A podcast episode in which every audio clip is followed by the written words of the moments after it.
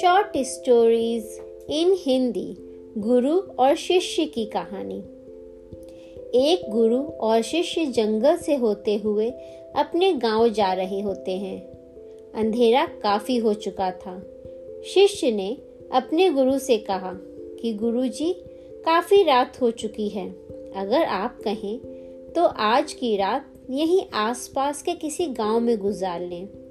गुरुजी ने अपना सिर हिलाया और वह आसपास के गाँव में एक छोटे से घर के पास जाकर रुके।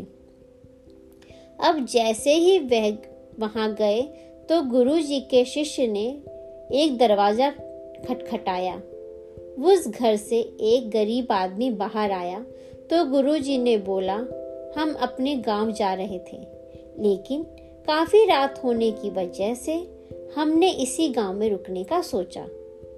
क्या हम आज रात आपके यहाँ रुक सकते हैं? गरीब आदमी बोला हाँ क्यों नहीं? आप दोनों अंदर आइए ना। अब जैसे ही गुरुजी अंदर गए, उन्होंने देखा कि उस आदमी के घर में बहुत ज़्यादा गरीबी थी। गुरुजी ने उससे पूछा कि आप काम क्या करते हो? वह गरीब आदमी बोला, मेरे पास बहुत सारी ज़मीन है। तो गुरुजी ने बोला, अगर तुम्हारे पास बहुत सारी ज़मीन है तो इस तरह से क्यों रह रहे हो? वह आदमी बोला यह किसी काम की नहीं है। गाँव वाले बोलते हैं कि ये बंजर ज़मीन है। यहाँ पर कुछ भी नहीं उगाया जा सकता। वहाँ फ़सल उगाना बहुत बड़ी बेवकूफ़ी है। गुरुजी ने बोला कि तुम्हारा गुजारा कैसे होता है? उसने बोला, मेरे पास एक भैंस है, जिससे मेरा पूरा घर चलता है। ये सुनने के बाद गुरुजी सो जाते हैं और रात में जब सब लोग सो रहे होते हैं, तब गुरुजी अपने शिष्य को उठाते हैं और उस गरीब आदमी की भैंस को लेकर अपने गाँव चले जाते हैं। शिष्य अपने गुरु से पूछता है कि गुरुजी कहीं आप ये गलत तो नहीं कर रहे हैं? उस गरीब आदमी की रोजी रोटी इसी भैंस की वजह से ही चलती है। तो गुरुजी ने अपने शिष्य की तरफ़ देखा और मुस्कुराते हुए आगे बढ़ जाते हैं। उस बात को तकरीबन दस साल गुजर जाते हैं और जो गुरु का शिष्य था, वह बहुत बड़ा गुरु बन चुका था।